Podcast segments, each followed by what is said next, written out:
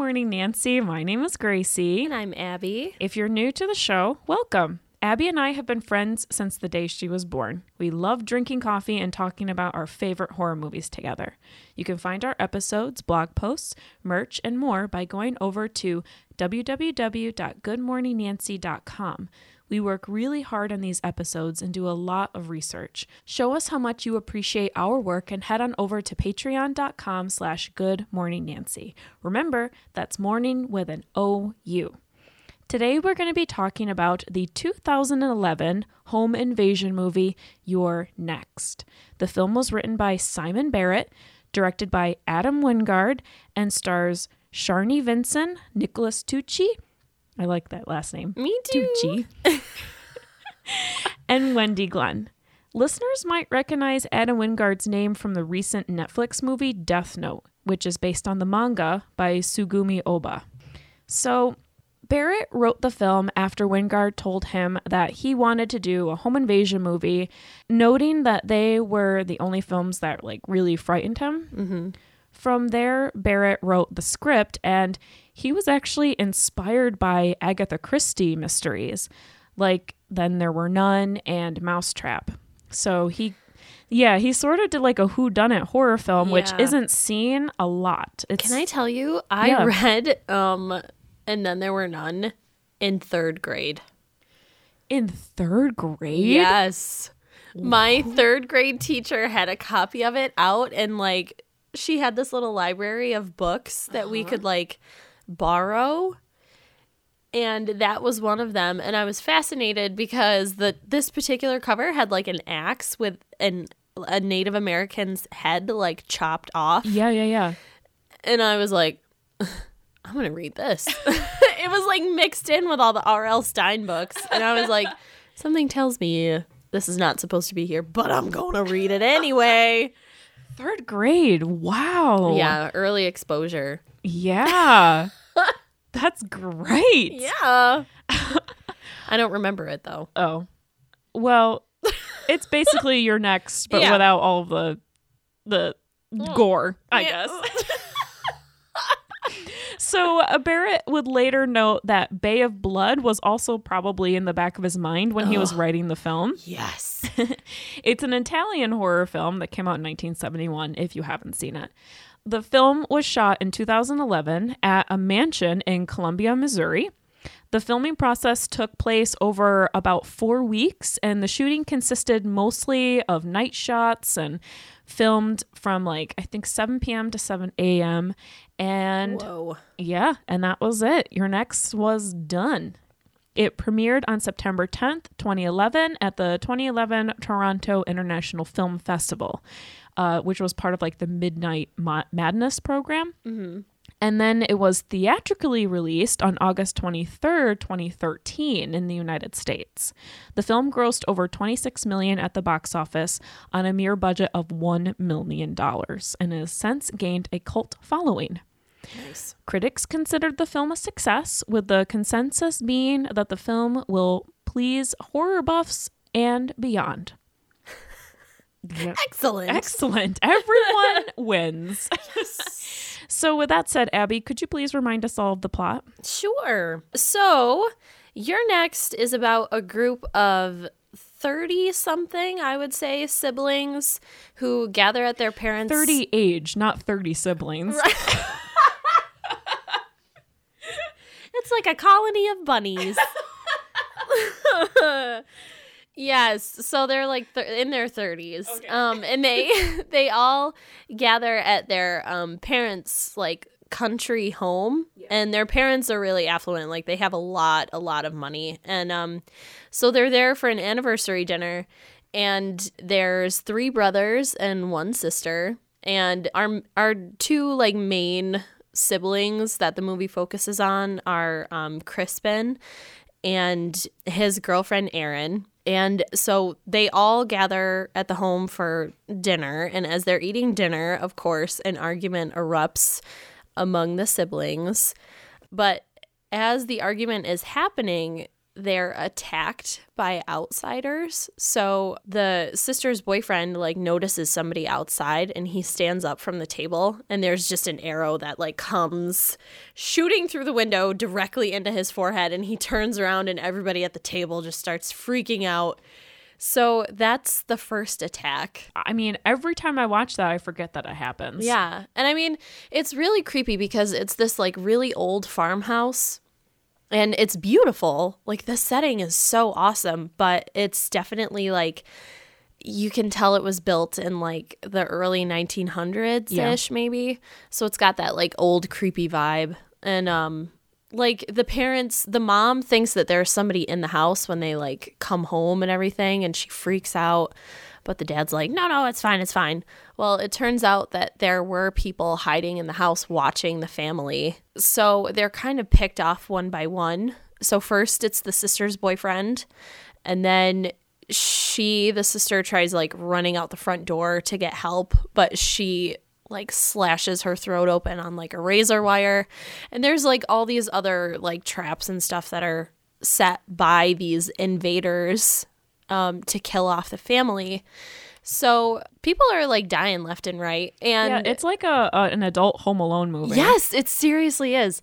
So Crispin, our sort of main character, makes a mad dash for the cars and tries to drive, and he's okay, I'm gonna go to the neighbors and go get help or whatever.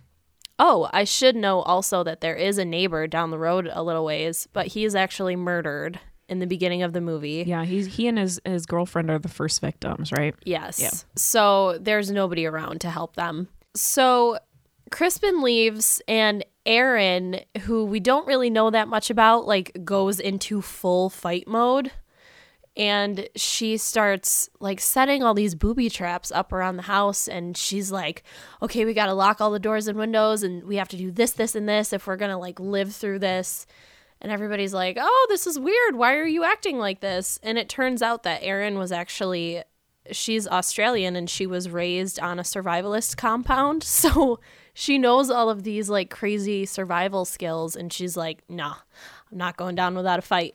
So she does everything that she can to protect the family and stuff. And finally, everyone has been killed off. And we find out that there was a plot between Crispin and Felix, I think is the younger brother's name. Yeah, so out of the three brothers, two of them are planning to kill everyone, but they hired these guys, right, to kill them. Yeah. So they basically wanted to just kill off the whole family so that they could inherit all of their parents' fortune, and they were going to split it between themselves and this group of people that they actually hired to kill their parents. So Erin is what the even heck is going on? She kills Felix and his girlfriend because they were the last survivors. And then Crispin calls Felix's phone, and Erin answers it. And Crispin basically is hey, is it safe to come in there? Is it all done yet? Sorry that I left, but you knew I couldn't handle all of the blood and stuff. And Erin is what the F? So Crispin comes inside, and he's oh, man, you look you've been through the ringer, because she's covered in blood, and she's limping. She jumped out of a window at one point, so she's got glass shards in her leg, and she's what the hell is going on here? So he explains the whole plot, and then she stabs him, and he's why? And she's why the F not? She's at this point, I've already killed a bunch of people. So at one point in the movie, Erin gets the opportunity to call the police. So as she's stabbing Crispin, the police officer sees her through the window, killing Crispin. So he shoots her in the shoulder, and the police officer gets ready to walk into the house. But because Erin has set all these crazy booby traps, there's an axe trap that's tied to the front door. So Aaron's no, wait, don't walk in. And the officer opens the door, and he's bludgeoned to death. Yeah, that's You're Next. It's a pretty wild ride. Yeah, so that's the end. The policeman gets killed. It's a bloody one. Yeah. I think you like this movie a little bit more than I do. which is why I'm really excited to hear like what you have to say about it. Yes. But before we get into discussion, let's talk about the Bechdel test. Yes, it passes. Wee-hoo! It passes when Aaron and Z are talking about how Aaron has mad survival skills. And Z is Felix's girlfriend. Yes, yeah. And how she, Aaron, was raised in a survivalist compound in Australia. Oh, I hate Z. Z's the worst. She's the best, but the worst. Oh. Yeah. She's so cringy. Yeah. And so, guys, this is a very special episode because... we would like to add that in the past, we have reviewed these horror movies with the Bechdel test in mind.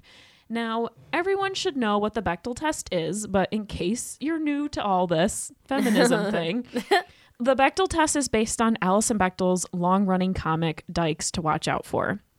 The premise is to find a movie where there are simply two females with names who speak to each other about something other than a man.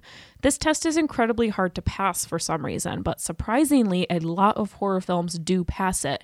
Not 100%, as you all know, especially if you've been listening to our show for a while, but a lot of the time it does, which makes horror a really great genre for women. Yeah.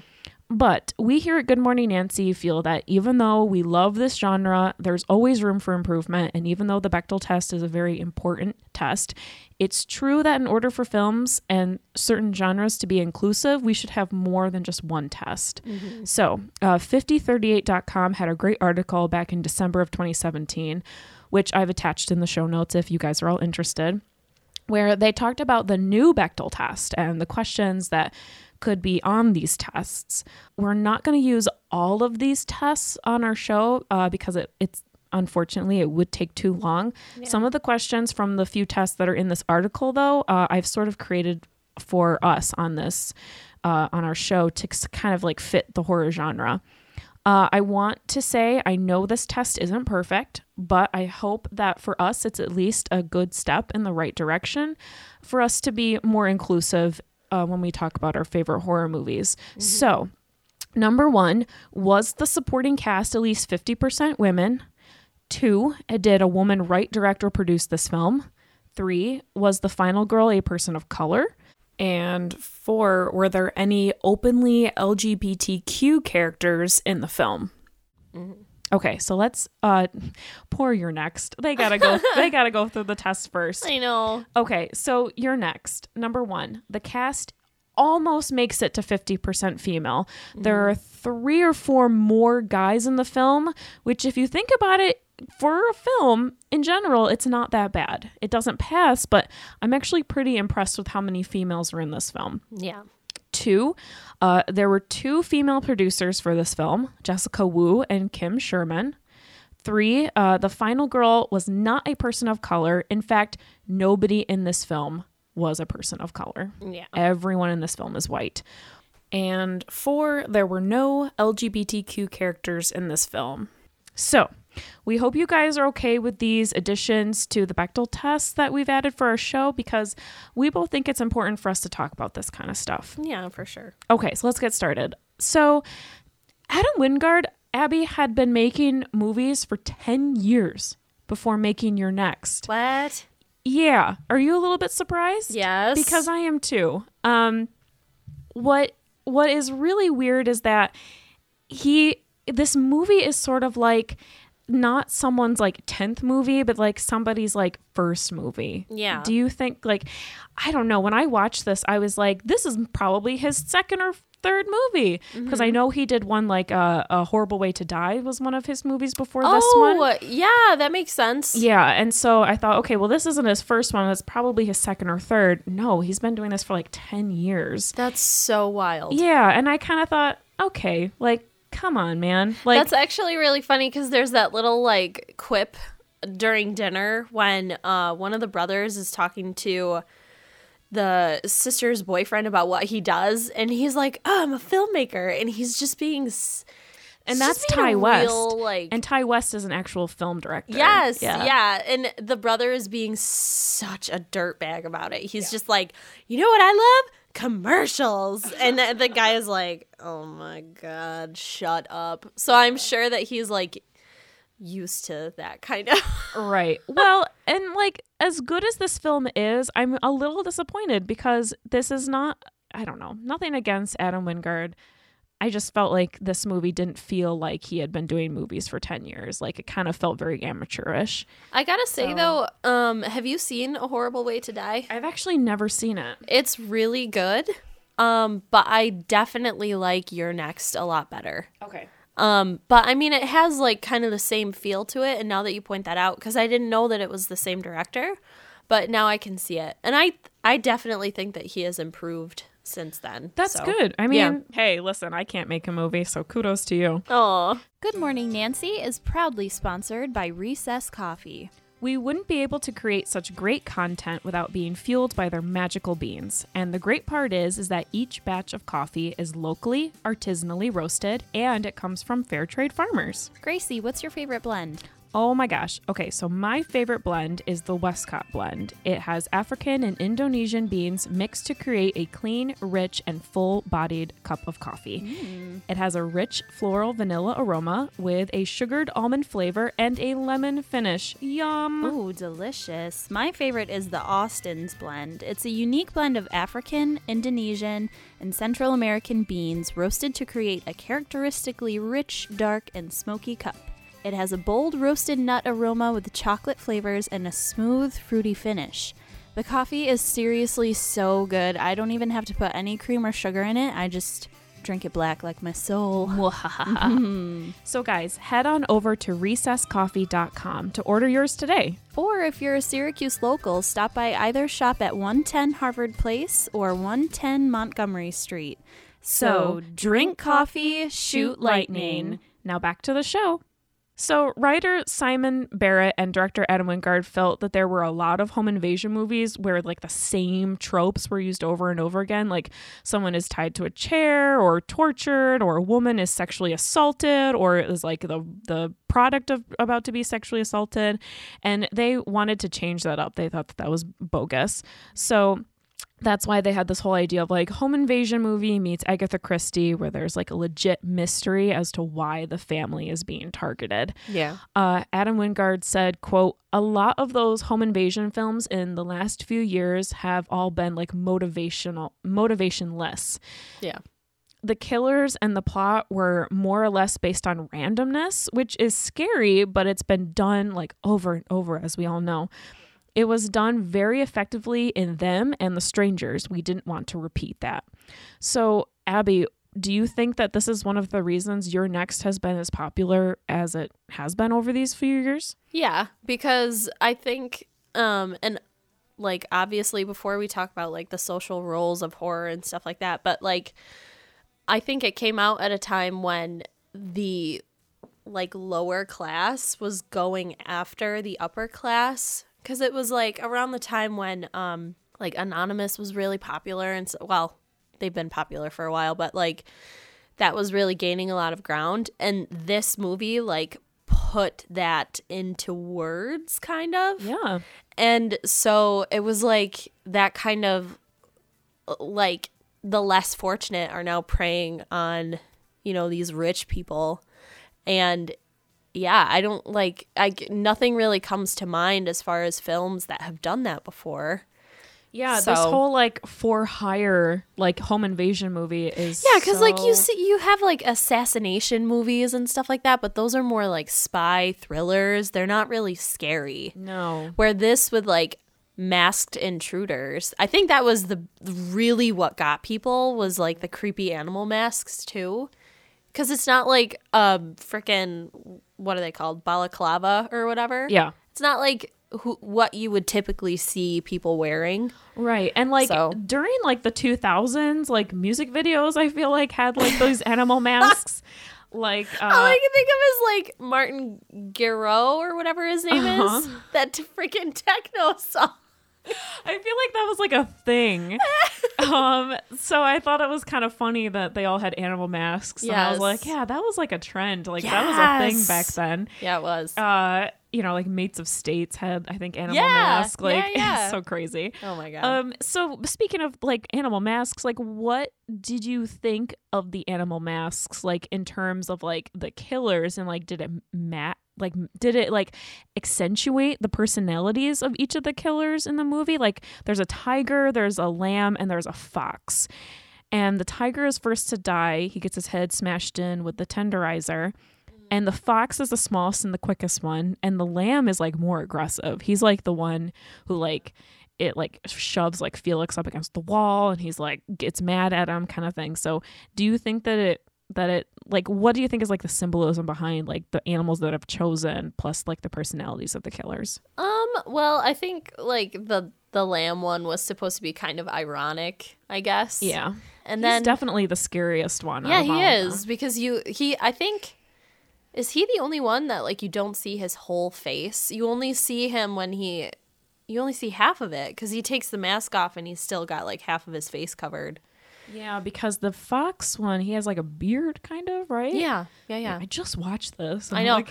Well, and they're all soldiers, too, it sounds like. Yes, so they're all mercenaries. Yeah. It's like, mercenaries are scary, man. Yeah. In any story that they are ever in, I'm always like, oh, God, gross. Yeah. But I don't know if it was really done on purpose by the filmmakers, but...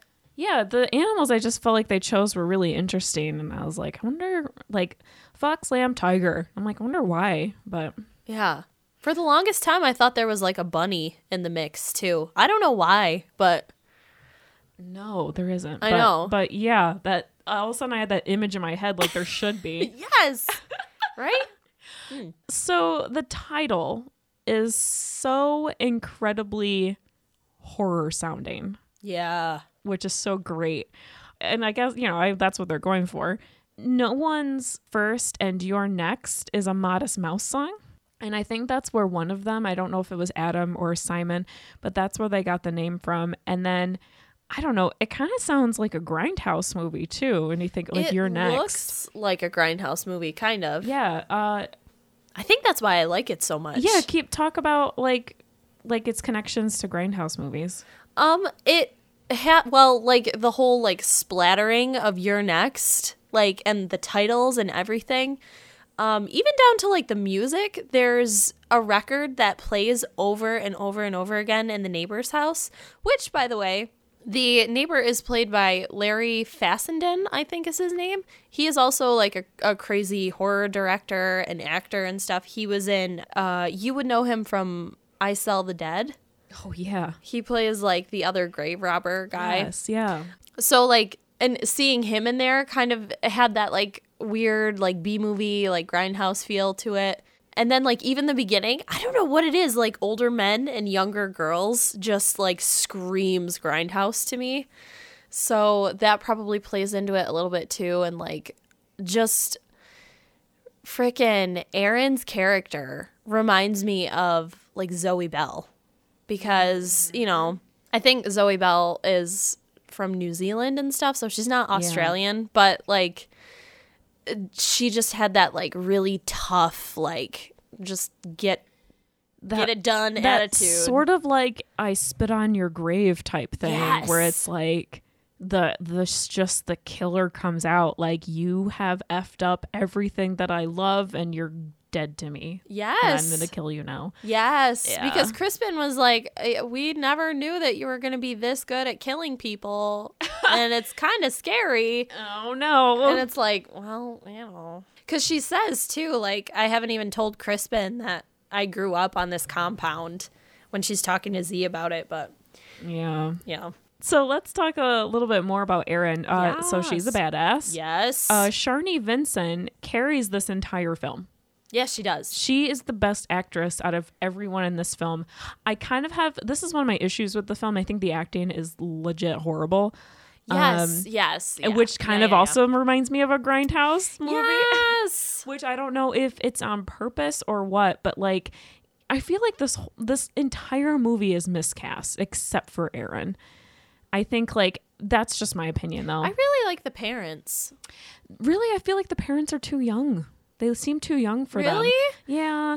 The mom, at least. The mom looks too young. Do you know who the mom is? Who's the mom? Barbara Crampton. Oh. She's on Reanimator, and she was in Castle Freak that we just talked about. Oh, my God. Yeah. So. Oh, my God. I did not recognize her. Yes. What? I know. So that makes me think that maybe it is intentional that they're sort of miscasting. Well, there's a bunch of cameos in there. There are, yeah. Absolutely. So, yeah. Oh my God, that's so great. Thank you for sharing that with me. Yes. And also, the girl who plays the sister is the main character in A Horrible Way to Die. Okay, yeah. And I think Crispin plays her boyfriend. Is in that one. Yeah. So, yeah, there's like a bunch of like crossover actors and stuff too that really, you know, add to that feeling, I think. Yeah. Well, you know, when you put it that way, I can definitely see that. And in all honesty, it does add to that grindhouse feeling, which I think is really neat. For sure. So going back to Sharni Vinson, she actually auditioned as an American, like with an American accent. And Wingard was like, you have to keep your Australian accent because it just adds to your toughness. Yeah. And she was like, oh, okay. And she was like, this is what Americans think of Australians? Okay. Oh my God, are you kidding? You have to be tough to live there. Everything is trying to kill you. Everything is huge. Every single thing. You got snakes, spiders, Komodo dragons, everything. It's a wild ride in the outback. Kangaroos. True. Will just punch you in the gut with their feet. Koalas are nasty. Angry koalas. I thought that that was really neat. And I, you know, to me, I just think that that's wonderful because then she can kind of represent her country in that way. And I just think that that's really great. Mm-hmm. So while watching reviews about this film, everyone talked about how Aaron was so incredibly badass, like Ripley from the Alien franchise. Mm-hmm. Abby, why do you think audiences and critics really like seeing this type of woman prevail? Because she's not like an empty character. She has a story and she has a past and she's smart enough to figure things out on her own. Yeah, and there's a reason why she knows what she knows. Like, I feel like so many final girls come off as like Mary Sue type characters. Yeah. Who can like outwit and beat up a killer just because they can for plot reasons. But Erin actually has a real reason why she could do all of these really badass things. Yeah. And she doesn't know any of these people and she doesn't have to help them, but she's like, nope, like we're all going to get through it and I'm going to save as many people as I can, which is a completely selfless thing to do. And I think it just adds to the ferocity of her character because she's like, she's looking out for herself, but she's also like, well, I can't let these other people just die, you know? That's great. Yeah. Well, thank you so much, Abby. And thank you guys all so much for listening. If you like this episode, check out all of our other episodes at www.goodmorningnancy.com. If you think that we're doing a good job and you'd like to see more from us, help us out at patreon.com/goodmorningnancy. And you can follow us on Twitter at goodmorningnan. You can follow us on Instagram at goodmorningnancypodcast. And you can follow us on Facebook at Good Morning Nancy. And that's morning with an O, you guys. Don't mess it up. No. Don't do it. Don't you. You better don't. Thank you guys so much for listening, and we're going to see you next time. Bye.